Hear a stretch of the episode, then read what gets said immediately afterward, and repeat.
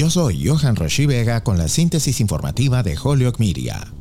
El alcalde de Holyoke, Joshua García, se dirigió al Consejo Municipal de la ciudad de Holyoke, así como a los jefes de cada departamento de la ciudad y al público en general, en un informe del estado de la ciudad el jueves en una sesión especial del Consejo Municipal. De igual forma, el alcalde presentó su primer presupuesto de la ciudad al Consejo. En su discurso, García agradeció el trabajo de los miembros del Consejo, a la gente de Holyoke, los jefes de departamento e igualmente a su esposa Stephanie por su paciencia y apoyo.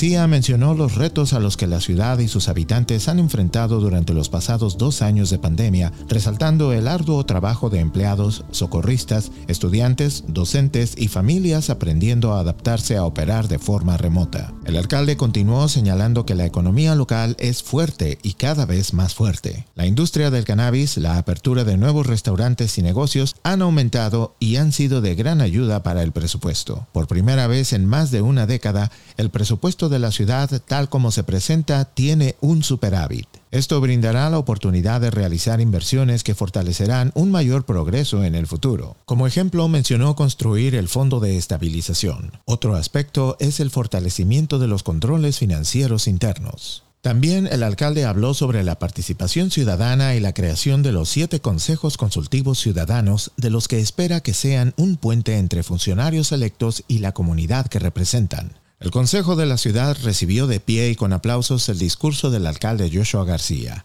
El siguiente paso será que el Consejo revise el presupuesto del año fiscal 2023 presentado por el alcalde.